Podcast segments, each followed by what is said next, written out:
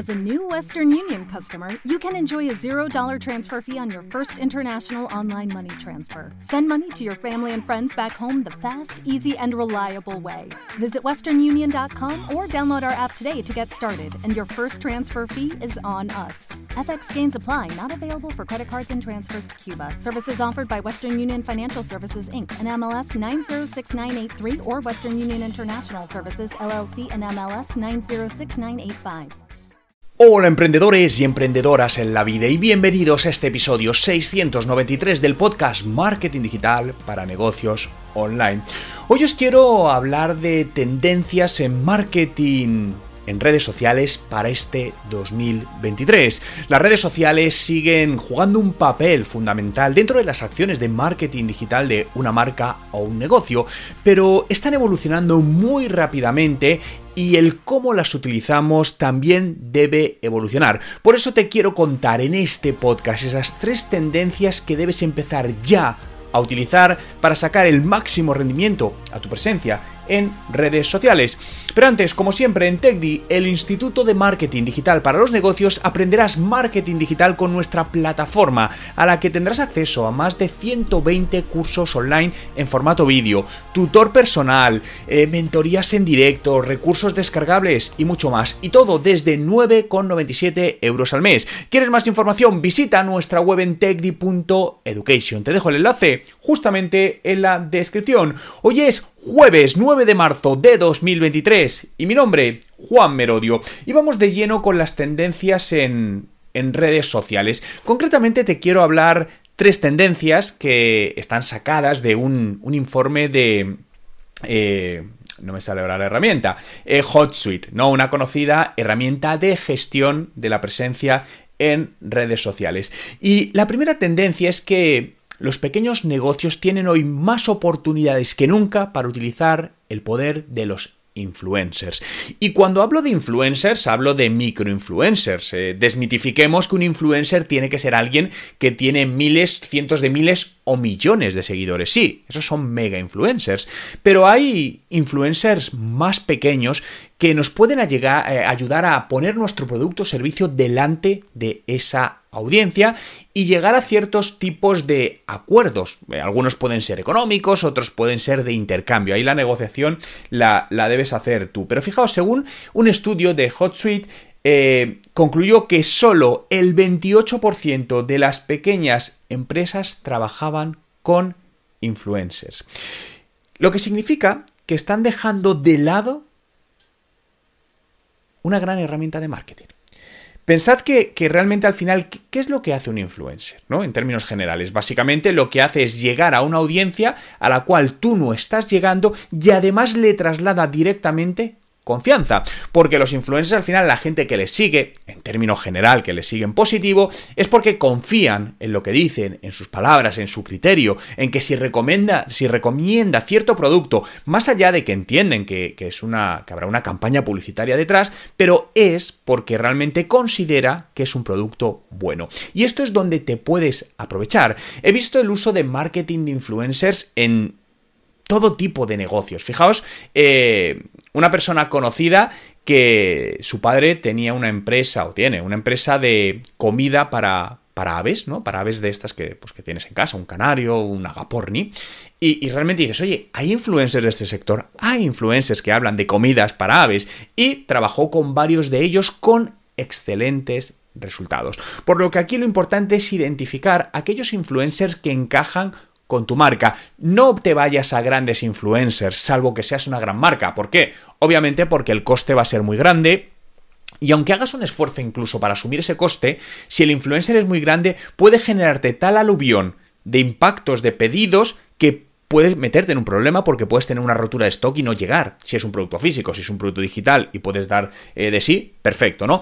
Pero si te estás introduciendo, si es tu primera campaña en el mundo de los influencers, te diría que lo fueses haciendo poco a poco, es decir, empezando de pequeños influencers, viendo resultados y cada vez ir haciendo nuevas medidas. Segunda tendencia, lo que se llama social search o búsqueda social.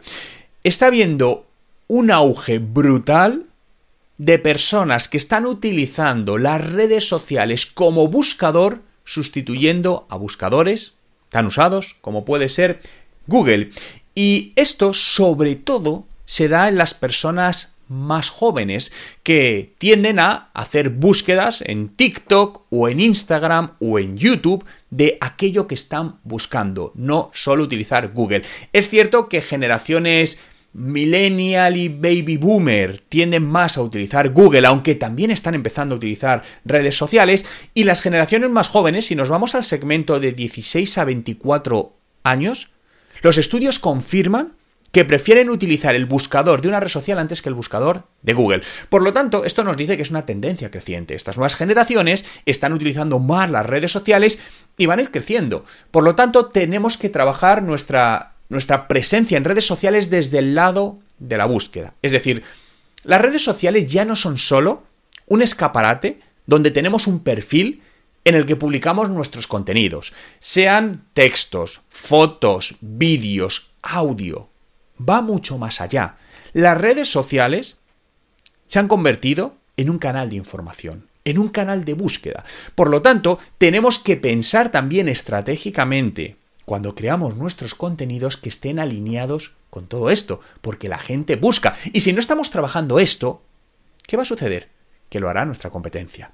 Que esos posibles clientes, cuando estén buscando nuestro producto o servicio, no nos encontrarán a nosotros, nos encontrará, encontrarán la competencia y muy probablemente se irán con ellos. Y no queremos esto, queremos que nos encuentren a nosotros.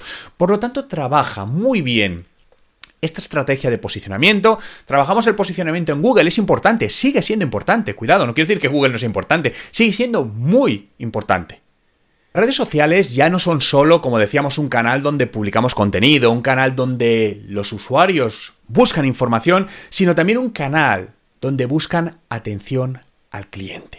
Por lo tanto, tenemos que establecer como tal, dar eh, velocidad en la respuesta como debería ser. Fijaos que, obviamente, por mi profesión, eh, al final hago pruebas. Muchas veces cuando veo ciertas empresas, ¿no? Empiezo a hacer pruebas. O cuando trabajo, fijaos, ahora mismo estoy haciendo una auditoría para una marca y entonces estoy analizando tanto a la marca como a la competencia, cómo es el servicio de atención al cliente en canales digitales, no solo en redes sociales.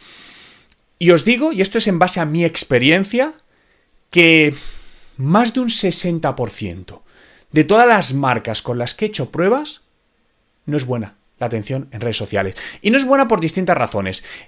La razón principal es el tiempo de respuesta. En muchos casos estamos hablando mm, de horas de respuesta. Es decir, preguntas algo y pasan horas. En algunos casos pasan días. Es decir, tres, cuatro días después que te responden y dices, pues ya ni me acuerdo. Y en algunos casos nunca hay respuesta. Por lo tanto, esto es un problema porque realmente ¿qué está sucediendo? Que la marca no te está dando confianza. Pero este atención al cliente debemos trasladarlo no solo a redes sociales, ¿no? Y aquí voy a meter, me voy a salir un poco de la red social, pero creo que es importante.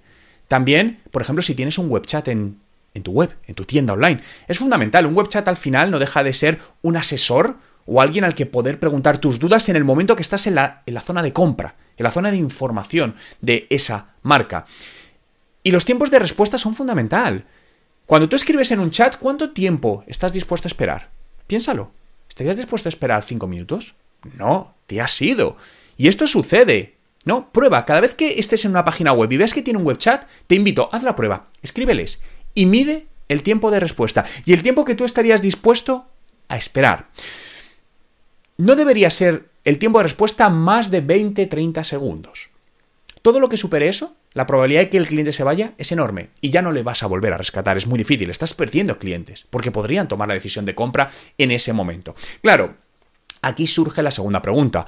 Ya Juan, pero es que ese tiempo de respuesta es muy corto, podemos no estar en ese momento para atenderlo. Perfecto. Pero para eso está la automatización, para suplantar eso. En TechDi, por ejemplo, lo hacemos así. En TechDi tenemos un web chat donde estamos en directo.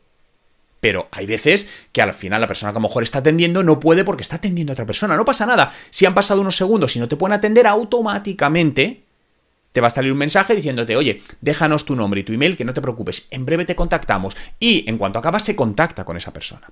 Por lo tanto, volviendo al tema de redes sociales y atención al cliente, fundamental, ¿no?